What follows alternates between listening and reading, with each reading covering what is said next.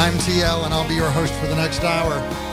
Each week at Mass, we say those words, I believe. But our belief has implications on the way we live our life the rest of the week. We explore those implications together, right here on Outside the Walls. On last week's episode, we had a great conversation with Joe and Anna Heschmeyer about the importance, but also the primacy of prayer. Not only is prayer important, but it also needs to be the first thing that we do. And the conversation revolved around letting prayer form us and shape our reactions and our responses to the people and the situations that surround us every day. That's a, an important conversation to kind of lead into what we're talking about today. If you missed it, I encourage you to go back to our archives over at OutsideTheWalls.com and listen to that as soon as this episode is finished.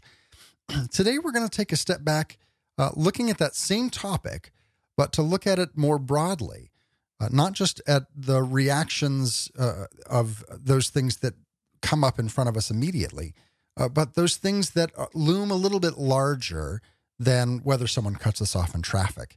Uh, specifically, as I've uh, kind of been planning on this show, I, have been thinking about a couple of things. One, I work in parish ministry, and and so I'm currently involved in a parish that's looking to re up our strategic pastoral plan uh, to reformulate the the way that we as a parish form disciples and do that as a community. And so part of that is to look at that that need and that necessity for our current context and our place in time. And there's a lot of different methods and and uh, people out there who are selling you their their book or their process uh, from where they went uh, uh, from being your average parish to being a parish that really is involved in evangelization and making disciples. Uh, and so it would be really easy, and it is easy for a lot of uh, organizations and parishes to look at the the practices that have worked for someone else and to just merely try and implement programs rather than taking a step back recognizing the primacy of prayer and letting prayer drive that that disciple making path so that's the first thing i want to look at i also am really interested as uh, we are approaching as a, universal church uh, the summit on sexual abuse that's coming up in the Vatican, I think next week. And uh, my cousin, who we've talked about here several times, who currently is um, the administrator for the Diocese of Shreveport, he wrote a, a wonderful blog post. I'm going to put it up on our social media, uh, talking about the recent bishop's uh, prayer retreat that Pope Francis encouraged them to be a part of uh, back when this whole thing first uh, came to light again and there was uh, really an uproar from the media, as as well there should have been. There there should have been uh, the lay people like you and I rising up in frustration, and, and, that was well expressed, I think. But there was the the immediate reaction and the desire to come up with some concrete ways to fix it, and and of course, you and I and the media were also really asking our bishops to do that. Uh, and so there was a lot of pressure on them to do that. but Pope Francis came in and, and I think took the better path and said, let's stop, let's take a step back, and let's realize that before we can really respond, before we can really implement anything large scale, we need to step back and realize that we are not the reformers, right? The Holy Spirit is constantly seeking to renew his church. And we can partner with the Holy Spirit and create something lasting and something that that makes saints or we can respond out of our own flesh and out of our own understanding and do things that might in the short term uh, be a patch but don't really fix the heart of the matter they kind of give us a nice little glossy veneer rather than bringing the true restoration and healing uh, and, and renewal that the church so desperately needs at all times and in all places. So, today I want to circle back around and revisit this idea uh, of examining the importance and the primacy of prayer, informing us so that we can make proper response to the world around us. Now, this is going to be a little bit broader conversation uh, than we had last week, but going in that same general direction. In the breviary this week, and, and uh, I think in next into next week as well, there's a lot of emphasis around the Proverbs uh, specifically this this personification, this anthropomorphization of wisdom. You know, wisdom cries aloud from her roof uh, and calls out to the simple and says, "Gain understanding." And, and I think that that ties in really closely with what we're talking about here with the primacy of prayer, because the way that we gain wisdom is by going to the source of wisdom. The way that we gain wisdom is by first acknowledging that we are the simple.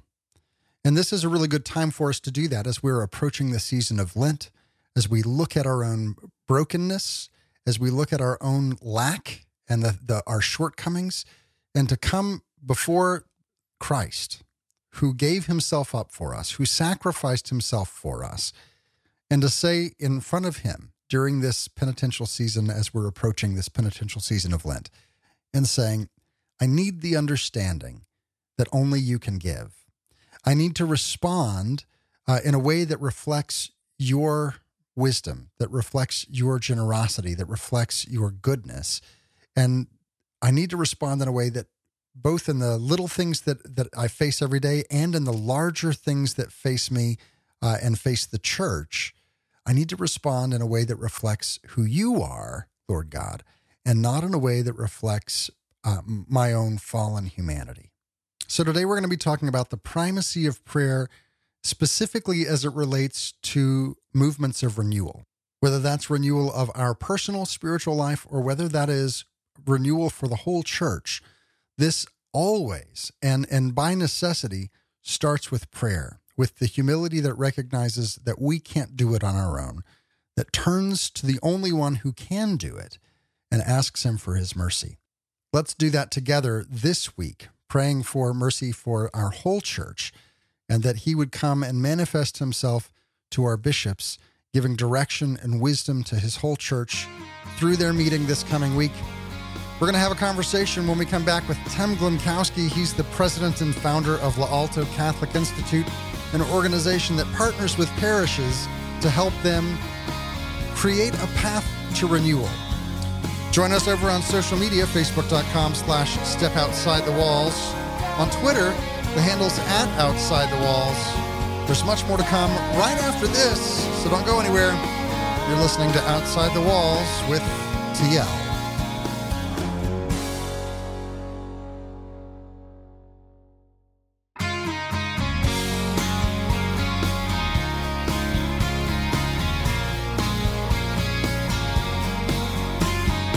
Welcome back to Outside the Walls, where we explore the implications of our belief on daily life. I'm your host, TL. Today we are talking with Tim Glemkowski, president and founder of L'Alto Catholic Institute. That's L A L T O Catholic.com. Uh, it's an organization that started out pretty small, but they have uh, branches now all over the U.S. that help go into parishes, partner with parishes and dioceses, and help them uh, with missionary discipleship. Tim, thanks for joining us again.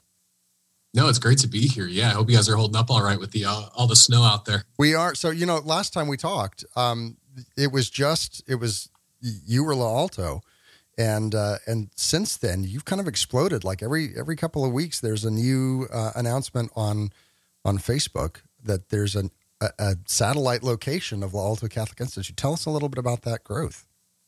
Yeah, so I founded L'Alto in January 2017, uh, and I was based outside of the western suburbs of Chicago. And our heart has always been for local renewal being led by local leaders. So me and a, a few friends kind of got together and and uh, you know had some ways that we could partner, like you said, with dioceses and parishes to help them form disciples. Because this, this, is a big question everyone's asking, right? Is like, okay, I'm being told by this conference and that book that I need to go and lead renewal at our parish, form disciples. We've been failing at this, right? Uh, and but they're not really sure how.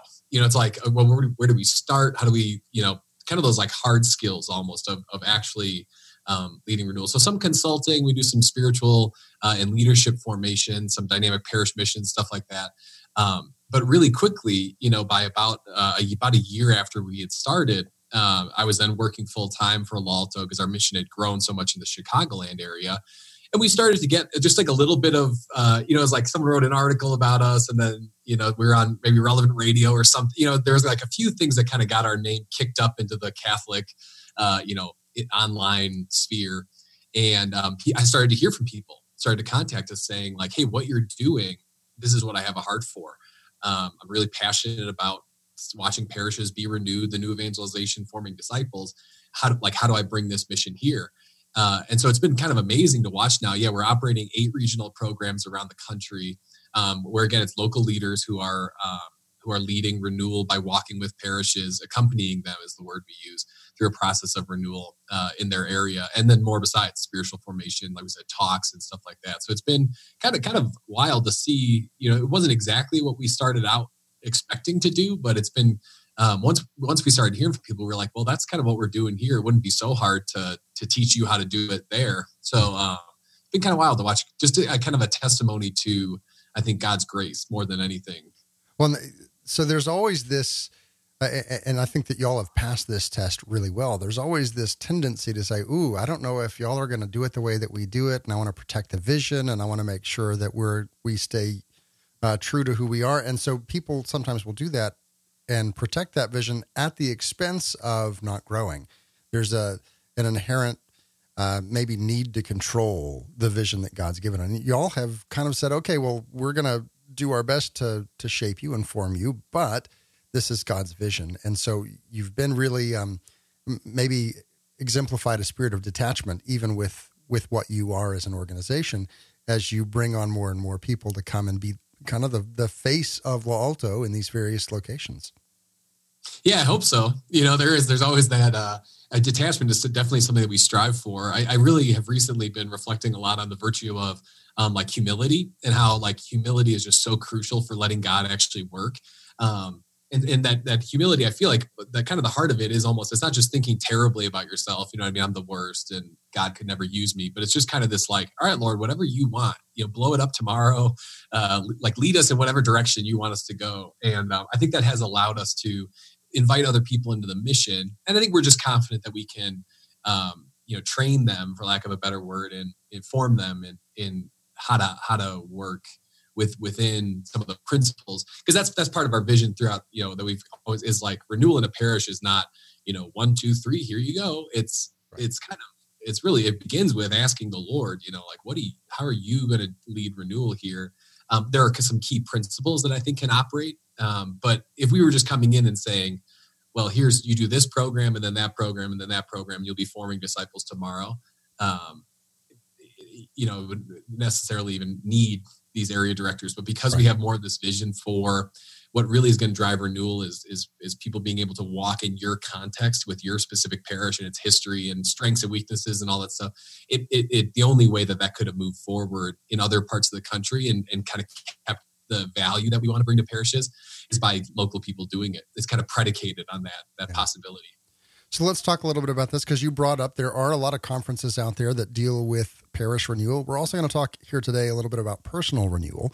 Uh, there are books and programs that you can read that say, "Hey, if you follow these steps, you're going to experience renewal in your life," and and make it seem pretty easy. There are programs you can implement in the parish. There are disciplines you can implement uh, at home and yet, uh, there's something more than that. Uh, there, there has to be, because we are subjective people, we're not objects, we're subjects. And so we're not a one size fits all. We're not uh, interchangeable cogs that, that things just work for. We, we have to have some personal connection, this, this connection through, I believe, through prayer uh, before that, that precedes any kind of renewal, whether it be on the parish level or whether it be on the individual level. For sure, absolutely. So let's talk. What what would you say? Um, how would you approach this prayer? Uh, and what difference have you seen, perhaps, between someone who has utilized prayer as that primary thing, the go-to thing, and an organization that that just blazes forward to try and uh, maybe pull themselves up by their own bootstraps? Yeah, I think it's funny. I don't know. It's it was it's one of the earliest heresies, right? Like one of the great temptation for the church is always toward Pelagianism, right? Which is this idea that it's my efforts alone that can sanctify myself. I can purify and perfect and become a saint, uh, like through my own efforts. Um, and then even there's a further heresy, right? Semi-Pelagianism, which is like this idea that um, sure, maybe God perfects me, but the first instinct toward conversion or to move toward God could still be by my own volition or willpower. You know, Catholic theology kind of repudiated that a long time ago, right? Augustine is kind of the great enemy in, in, many ways of Pelagianism, and I think it's because of his own personal experience of of desiring even uh, sanctity and holiness at a certain you know level, while still being so rooted and mired in in his own um, you know sinfulness. And I think that's definitely my been my personal experience as well. Is that like without God's grace, it's just it's none of this is possible. And so I think um, you know, as we're talking about kind of the intersection of of personal and, and parish renewal and church renewal, the new evangelization, and kind of where that all fits in, there can be a temptation toward Pelagianism, even in our structure sometimes, where we think, yeah, if I just if I just tweak this program or if I just implement the perfect strategy uh, at our parish, we have that strategic plan and it's 50 pages and it's got documents and you know and images and all that stuff. Like then like that's really the new evangelization. And, and, what i would say is like that stuff's crucially important. We failed far too often at actually doing that stuff. But if it doesn't start with prayer if, if god isn't leading it through his grace like we're not going to get anywhere. Because at the end of the day what this is about real renewal comes through forming disciples. And i don't make a single disciple. A parish doesn't make a single disciple. God the holy spirit makes disciples.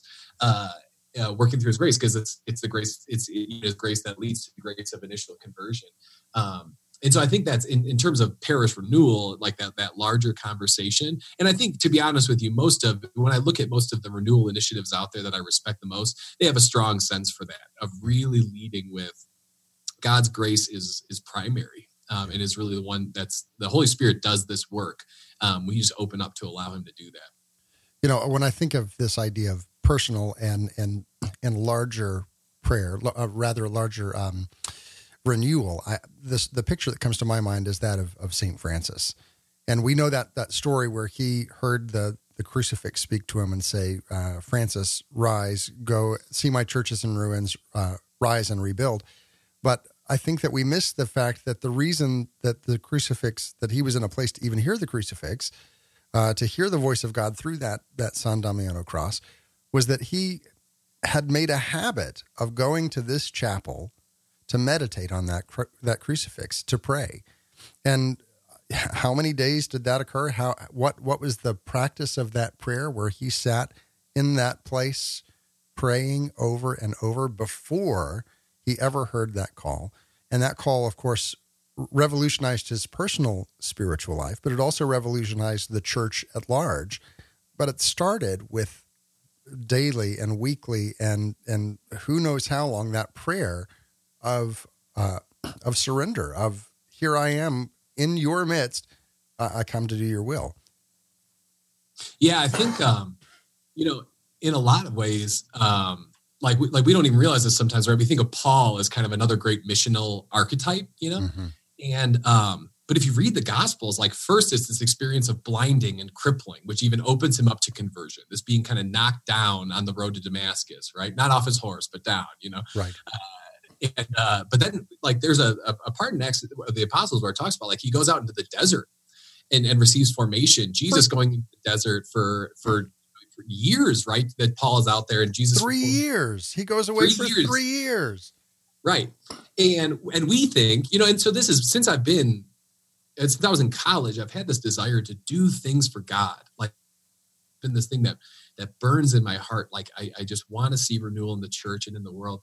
And I can tell you, like, you know, over the last 10 years, more than anything, what I've watched God do and even preparing me for this small mission that we have with La is very much so been a process of purifying and stripping you know like it's it's really in the the there's this great analogy of the dark room right with uh with mm-hmm. photography that you go in there to be developed um and I think we do sometimes. We want to do stuff out there so quickly that we don't take the time to allow the Lord to really like strip us and purify us. And because um, that that's when He can work, right? He can work with us once we've been uh, broken open, so that grace can actually flow through us.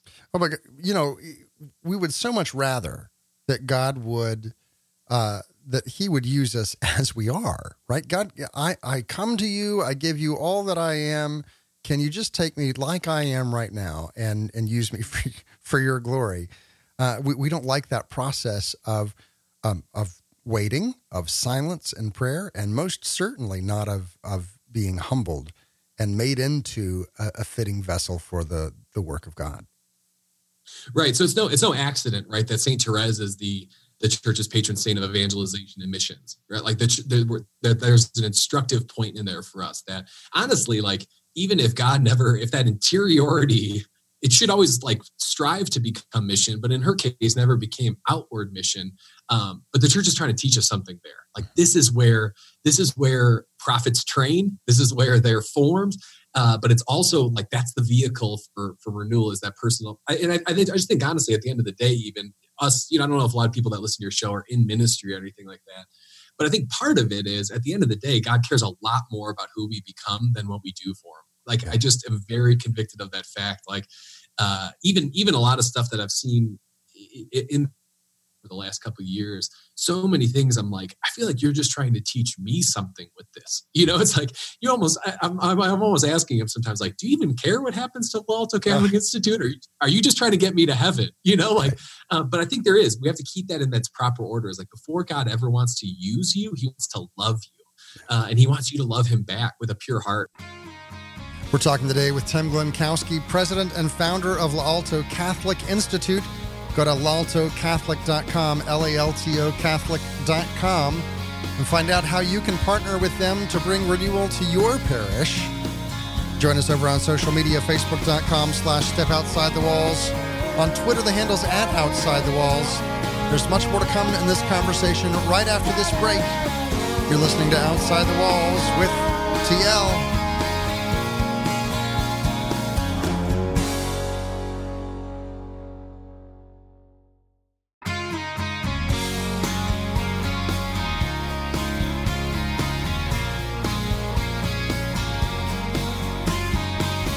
Welcome back to Outside the Walls, where we explore the implications of our belief on our daily life. I'm your host, TL.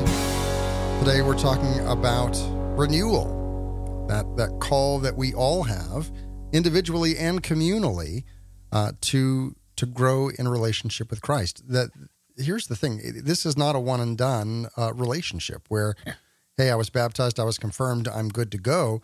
No, this is an ongoing walk with Christ, just like his disciples. Three years, everywhere he went, they went. Everything he did, they did. Everything he ate, they ate. And every time he fasted, guess what? They did too. Uh, this is an ongoing relationship with Christ, both individually and as a church and communally. And today, as we're talking about that, specifically regarding the primacy of prayer in renewal, that we have to start that relationship and that renewal with conversation, with conversation with Christ, with God uh, through prayer. We're talking today with Tim Glemkowski. He's the president and founder of L'Alto Catholic Institute, based out of beautiful Denver, Colorado. Tim, thanks for joining us today. No, it's great to be here. So we in the last segment we were talking quite a bit about uh, personal renewal and the need for uh, humility, the need for recognizing that that it has to be uh, a God ordained event. It's not something we can just do on our own, pull up our bootstraps, read the next self help book, and pull it off on our own. Uh, that there's got to be that ongoing give and take with the Holy Spirit. But this uh, this is the same thing on a larger scale with the church. Uh, the church is called the bride of Christ. We are told by Paul that we are members of one another, and so in some way, the church is yes part institution, but there's also this part of the church that's uh, that's organic and really the, the body of Christ, the uh, uh the bride of Christ, the, some kind of micro, or, or rather, uh, uh, some kind of organism that really mimics our own person and humanity. Uh, it's a, a unique organization in the world, and it requires this really intense prayer before we get into renewal with it as well. So, talk a little bit about your experience working with parishes uh, that have recognized the need for things to change in their corporate church life and the steps that you have taken them through to get there. Yeah, so kind of our thing with uh, La Catholic Institute, like our vision is um, in order to renew the church, we have to renew parishes. And in order to renew parishes, we have to form disciples. Um, and I think a lot of people are aware, increasingly aware, even uh, in our in our you know cultural moment of the need for renewal in the church, and um, what we're really careful about when we walk with parishes, because they do, parishes get in touch with us and they say, we want this kind of this renewal to happen here. We want to be more effective at forming disciples. So where do we start? You know what I mean? It's like what program? What do we like? And the very first thing we do, it's like we're going to talk about all that. You know what I mean? We're going to get to the the actual the nuts and bolts of, of leading renewal and what that looks like. But the very first thing we're going to do when we work with your parish is we're going to start an intercessory prayer initiative because uh, at the end of the day, our battle's not against flesh and blood. You know what I mean? Just like a slightly better strategy isn't going to renew our parish if we're not fighting the spiritual battle first, if we're not begging for, like, there's in some almost mysterious way, God has um, allowed us to be co-workers in this in this process of of other salvation, to actually participate in the mission of His church. Uh, you know, Christ has no hands but yours. But at the end of the day, like that's going to happen through prayer. It's going to happen through grace. And like by really, it begins, I think, by begging the Lord for renewal. You know, I look at the Archdiocese of Detroit and they're doing this Unleash the Gospel initiative. And I love what they started with. It wasn't just um, the first thing that the Archbishop did wasn't to send out his big letter, which came later in right. 2017. But I think it was like as far back as 2015. The very first thing they did is they called for a year of prayer uh, and like every parish, every weekend, every mass, they were praying for renewal in the diocese. I think that's a great place to start. I actually remember I was talking to a pastor one time, done some kind of amazing projects in his parish uh, in terms of, of, of bringing about renewal, and really with a specific emphasis on like they felt like their mission was to exist for the community, and so um, they had done some cool things related to that. I won't get into all the details and stuff, but so I asked him, I was like, "How did you do that? Like, what was what was step one?" And he said, "You know, for a year." I preached about the fact that we as a church didn't exist for ourselves, but we existed for our neighbors. And that entire year, we had people praying and fasting that people would be able to catch the vision for that. And then we started, you know, they had some capital campaign projects. He said we started asking for money. We started making changes in the parish. he said you wouldn't believe the momentum. It's like I've I've felt that in my ministry when I'm acting from my own efforts and like the I'm not praying enough. And it is it's that's when you get tired and you get burned out and uh, it's really so I think this prayer, like beginning with prayer, beginning with an intercessory prayer as the vehicle for renewal, because at the end of the day, we're trying to help people see with new eyes, like see a new vision for what the local parish can be uh, for both the people who are there and the people in the community. And that that light of faith is itself a grace. Like faith is a theological virtue that's a gift that's given to us. So I think it's crucial. We're talking with Tim Glemkowski, founder of L'Alto Catholic Institute. I love this this picture. Uh, you mentioned a couple of times that there's the year of prayer leading up to this renewal, and of course we look at that and we're like, oh my gosh, I've got to spend a whole year before I see anything. But uh, the other thing is that with that year of prayer, you know, I, I, can I can work up a good week, right? I can I can figure out what I need to pray for, and I can push through and muscle through uh, a, a week of really good, put together, theologically solid prayer, but once you get into week two and week five and week 30, all of a sudden you realize that even our prayer has to be infused with the presence and the grace of God. One, to know what to pray for, two, to keep praying. And this, it brings us to a place of humility, even in that prayer, recognizing that I don't even know what to, once you're 30 weeks in, I don't even really know what I need to pray for. I don't even really know where to go from here. And prayer can, at that length of time, can start to get uncomfortable. And that's, I think, where we have hit the breakthrough, where we can begin actually being effective in the things we do. Because when we recognize that even our prayer efforts are not our own efforts, but it's God joining us in that place, uh, that brings, I think, with it some incredible humility. Yeah. So, like Pentecost, right? Mm-hmm. Jesus ascends into heaven. He says, you know, in Acts 1, before he ascends into heaven, uh, they ask him, Are you going to at this time restore the kingdom to Israel? Uh, and he answers them, telling them not, you know, when he will do it, but how. He said, It's not for you to know times or seasons, but you will receive power when the Holy Spirit falls on you. And so they're like, great, this is like, you know, this is how it's going to happen. It's going to happen through them, through the power of the Holy Spirit. And so what they do is they go and they do the first novena with the Blessed Mother. They pray for nine days. And then the Holy Spirit falls. And then boom, they shoot out of the the upper room and like 2000 people are baptized that day because peter preaches the first homily and it's and it's filled with the grace of the holy spirit and fire right like not just not just you know they don't just shoot out of the upper room and say great here's our pastoral plan you know? Um, so i think i think that's like a missing link sometimes. So here, here's what i would say to your listeners right? They're at their parish. They are passionate about renewal. They want to see their parish renewed renewed but they're not in charge. You know what i mean? Like they're not right. all the decisions of their parish. So here's what I would say. For the next 12 months, once a month, together in the church for an hour and with a and invite uh, as many people in your parish as want to come as possible and ask the Lord to bring renewal to your parish and ask him to show you how he would like you to participate in it. I think too many times it's like, okay, we're to bring about renewal. We're the lay people. We're to form an evangelization committee and we're to get together and we're to talk about what we're to do. It's like, no, go pray about it. Ask the Lord what he's showing you to do, who he's showing you to reach, who is he giving you a heart for, or do it in someone's home. They're like, gather around a meal and just beg the Lord for the vision, the sight to see where He's calling you, and the the, the changed heart, the new, the fire of the Holy Spirit. Right? It literally says at Pentecost they are they're cut to the heart. Their hearts are circumcised and opened up to actually see like where the Lord is calling them. Ask him for that. I don't know, and then see where it goes. You know what I mean? Consecrate it to Our Lady, and then and then do something about it. You know, if we're going to build this new Catholic culture, we have to start doing stuff, but that does have to also begin in prayer. Well, and, and something else that happens when we do that, and we we go and we approach God in prayer and we say, God, show me the thing that I need to do. We generally will have this big idea, this big picture of, okay, we need to completely turn things around. And it could be that through prayer, God says, I want you to go talk to that one person after Mass, right? You're like, okay, God, can't you give me something difficult? Well, apparently that's difficult enough because you're not doing it, right?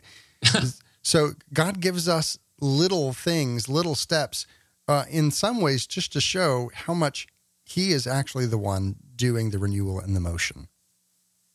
Yeah, absolutely. And I, and I think there is a there's a childishness in that, or a, like a, you know, in a sense that we're when you can start to rely on your father to take care of you. Uh, there's a really beautiful. That's when like spiritual and I love um uh, who works for Alpha Catholic. Um, it says sometimes about Alpha Alpha is uniquely designed to fail if God does not show up. Um, but I think sometimes, like for me, I act like an orphan. You know what I mean? It's like I act like God is not my father and he's not going to show up. And so I have to do it on my own. I, I, wish I could say about all of my efforts that they were uniquely uh, designed to fail if God did not show up. I wish I trusted him enough to actually to actually say that. Mm-hmm. Well, and I, you know, I think we have this idea that we have a Bette Midler God, right? In a di- from a distance, God is watching us, right? Uh, you know, I, we expect that God is going to do miraculous things for someone else, right? And so this idea that that God wants to be invested in relationship with us and that if we will take the time to be silent and really uncomfortably silent in prayer that God is going to come and speak with us. Uh, and and I think that maybe that's part of the reason we don't want to pray. Maybe that's part of the reason that we uh, are uncomfortable with those long periods of silence because all we hear is ourselves and we don't we're not comfortable with that kind of silence. And yet that's where god comes and meets with us. Yeah. Yeah and where he comes and meets with us and then where he comes and changes us. Like i think everybody i meet who has taken some steps in the spiritual life uh, there's this second conversion that happens at some initial conversion is one of enthusiasm and fire and i'm i'm going to do everything i can to make myself a saint and at some point there becomes this step in the process where god begins to actually say like no like my grace is going to break down your notions even of what this is mm-hmm. uh, and it's going to be uncertain waters and that and that's where you're actually going to start to be formed mm-hmm. he tra- there's that uh, image of the interior castle from teresa of avila of god kind of progressively transforming us back into his likeness you know divinization like god became men man so that man might become god and i think you know that's that's the the logic right of the of renewal in the church always is that it's been the saints who are really the agents of renewal. You know uh, become who you were uh, meant to be and you will set the world on fire. Like operating in you like fully as you were created to be by God, like transformed by his grace. You know, Mother Teresa or John Paul II were not just compelling because of their natural gifts or personality but because when like people said when you met John Paul and he looked at you, like you could just see like it's like he's almost looking into my soul. Like there's just something qualitatively different about the saints that makes them the great agents of renewal because it's like these are the masterpieces of God. Like he's he's done something, some great work in this person, and now they can bring that to others. I think there's a tendency when we hear names like Saint John Paul II or Saint Mother Teresa or Saint Teresa of Avila, we're like, well, yeah, of course, they're spiritual giants uh, of course, God's going to use them.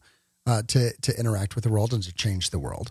Uh, but I think that we have this this idea that if I'm ever going to be a saint, it's not that kind of saint, and yet that's the kind of saint that God is calling us all to be, and we get there through relationship. We get there through these times of prayer where we get to know God and and He forms us into the saint He wants us to be.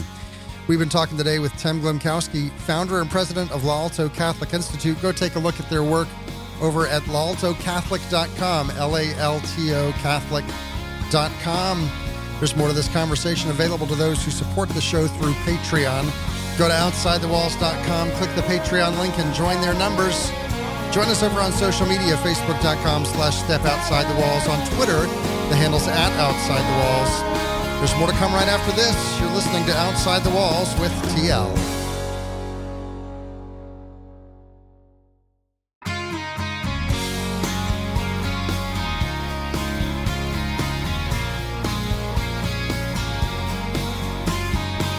Welcome back to Outside the Walls, where we explore the implications of our belief on our daily life. I'm your host, TL. Had a great conversation today with Tim Glemkowski, president and founder of L'Alto Catholic Institute, L A L T O, Catholic.com. Go take a look at the work that they do there. If you missed any part of the show or you want to share it with your friends, have no fear. All of our episodes are archived over at OutsideTheWalls.com. There's more to my conversation with Tim Glemkowski available to all of those who support the show through Patreon each and every week as a gift of our gratitude. We like to give uh, an extra segment, 10 to 15 minutes, a couple of extra questions with our guests, diving deeper into the topic for uh, gratitude and thanks to those who keep us on the air. And you can be the beneficiary of those extra segments for as little as $5 a month. Go over to OutsideTheWalls.com, click the support the show Patreon link, and join their numbers today. Let's turn our attention now to our readings from Scripture and church history.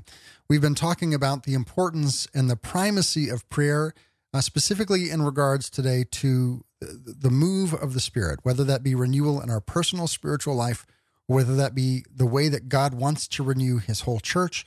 This always comes as a result of prayer. That we dedicate ourselves to finding the will of God and to putting ourselves in line with that will, to look beyond our own initial reactions, to recognize our own weaknesses, and to say, Here, here I am, Lord. I come to do your will. Uh, in the first segment, I talked a little bit about the the readings in the breviary that are just spending a lot of time focusing on this anthropomorphization of wisdom. And so we're going to read a little bit out of that today, uh, out of the, the Proverbs chapter 3. My son, Forget not my teaching. Keep in mind my commands. For many days and years of life and peace they will bring to you. Let not kindness and fidelity leave you. Bind them around your neck. Then will you win favor and good esteem before God and man. Trust in the Lord with all your heart. On your own intelligence rely not. In all your ways be mindful of him, and he will make straight your paths. Be not wise in your own eyes. Fear the Lord and turn away from evil. This will mean health for your flesh and vigor for your bones. Honor the Lord with your wealth, with first fruits of all your produce. Then will your barns be filled with grain. With new wine, your vats will overflow. The discipline of the Lord, my son, disdain not Spurn not his reproof. For whom the Lord loves, he reproves, and he chastises the son he favors. Happy the man who finds wisdom, the man who gains understanding. For her profit is better than profit in silver, and better than gold is her revenue. She is more precious than corals, and none of your choice possessions can compare with her. Long life is in her right hand and in her left are riches and honor. Her ways are pleasant ways, and all her paths are peace. She is a tree of life to those who grasp her, and he is happy who holds her fast. The Lord by wisdom founded the earth, established the heavens by understanding. By his knowledge, the depths break open, and the clouds drop down dew. That reading comes from the book of Proverbs, chapter 3, and how important it is for us to look at this in light of the spiritual life. That the things that we most long for start as we approach in humility and recognize, I don't have this on my own. I am not wise in my own eyes. I recognize my need for the Lord's ways to be my ways, right? Trust in the Lord with all your heart and on your own intelligence rely not. Recognizing that the things that might make sense to me, the things that might immediately be logical in their response, are not necessarily the things that God is calling us to do. They're not necessarily the ways that God is calling us to move. We have to start with prayer, recognizing that God's ways are high above our own ways, and He may call us to do something that seems counterintuitive. So be not wise in your own eyes, but fear the Lord and turn away from evil. Today's reading from church history comes from uh, an excerpt on the Treatise on the Psalms by St. Hilary of Poitiers. Blessed are those who fear the Lord, who walk in his ways. Notice that when Scripture speaks of the fear of the Lord, it does not leave the phrase in isolation as if it were a complete summary of faith. No, many things are added to it or are presupposed by it.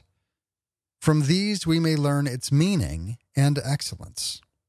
In the book of Proverbs, Solomon tells us if you cry out for wisdom and raise your voice for understanding, if you look for it as for silver and search for it as for treasure, then you will understand the fear of the Lord. We see here the difficult journey we must undertake before we can arrive at the fear of the Lord. We must begin by crying out for wisdom. We must hand over to our intellect the duty of making every decision. We must look for wisdom and search for it. Then we must understand the fear of the Lord. Fear is not to be taken in the sense that common usage gives it. Fear, in this ordinary sense, is the trepidation our weak humanity feels when it is afraid of suffering something it does not want to happen. We are afraid or made afraid because of a guilty conscience, the rights of someone more powerful, an attack from one who is stronger, sickness, encountering a wild beast, suffering evil in any form. This kind of fear is not taught. It happens because we are weak. We do not have to learn what we should fear Objects of fear bring their own terror with them. But of the fear of the Lord, this is what is written Come, my children, listen to me. I shall teach you the fear of the Lord. The fear of the Lord has then to be learned because it can be taught. It does not lie in terror, but in something that can be taught. It does not arise from the fearfulness of our nature, it has to be acquired by obedience to the commandments, by holiness of life, and by knowledge of the truth. For us, the fear of God consists wholly in love, and perfect love of God brings our fear of Him to its perfection. Our love for God is entrusted with its own responsibility to observe His counsels, to obey His laws, to trust his promises. Let us hear what Scripture says. And now, Israel, what does the Lord your God ask of you except to fear the Lord your God and walk in his ways and love him and keep his commandments with your whole heart and your whole soul, so that it may be well for you? The ways of the Lord are many, though he himself is the way. When he speaks of himself, he calls himself the way and shows us the reason why he called himself the way. No one can come to the Father except through me. We must ask for these many ways. We must travel along these many ways to find the one that is good. That is, we shall find the one way of eternal life through the guidance of many teachers. These ways are found in the law, in the prophets, in the Gospels, in the writings of the apostles, in the different good works by which we fulfill the commandments. Blessed are those who walk in these ways in the fear of the Lord. That reading comes from a treatise on the Psalms by St. Hilary of Poitiers. It seems so easy to read it out, right? It's so easy to hear the words of Scripture and to say, yeah, trust in the Lord with all your heart and lean not on your own understanding. It seems easy to hear these words that says, yes, it starts with the, the fear of the Lord and and in seeking wisdom through prayer. It seems perfectly uh, logical and and maybe even a clear path forward, and yet it's so hard to live that out. It's so hard when when we're in the middle of facing a crisis or in the middle of facing a situation that that really demands our response to stop in our tracks and to start with prayer, to recognize that nothing that we have done so far has equipped us for dealing with the things that we face today. And if I'm honest, even when I look at these situations and say, you know what, this needs prayer, um, I have to confess, I'll start praying and I'll I want to pray for five minutes and then say, okay, I've prayed. Now, now we can do it. And yet there's much more of a search for wisdom that has to take place. It's much more of of a humbling of ourselves that has to be a part of this. And uh, this is more uh, like a marathon of prayer than it is a sprint. And so to take ourselves into uh, the, mindset of, hey, I'm in this for the long haul. I need to turn my attention uh, to humbling myself and to searching for wisdom in God. Uh, and I need to recognize that this is not going to be a, a quick process. I need to uh, hunker down and say, okay, here we go. Holy Spirit, I'm here. Here I am. Give me the wisdom and understanding that I need to properly respond in a way that reflects who you are and not in a way where I show through. And so that's something that you and I need individually, but more than anything, you and I need it for our church, for our individual parishes, but also for our church at large. Let's pray together and ask that God would renew his church that's all the time we have for today. Today's show was brought to you by Brandy Carey and all of those who support the show through Patreon. Go over to OutsideTheWalls.com, click the Patreon link, and join their numbers. Find us on social media, Facebook.com slash Step Outside the Walls. On Twitter, the handle's at Outside the Walls. Until next week, may the Lord bless you and keep you. May the Lord make his face to shine upon you and be gracious unto you. May the Lord lift up his countenance upon you and give you peace.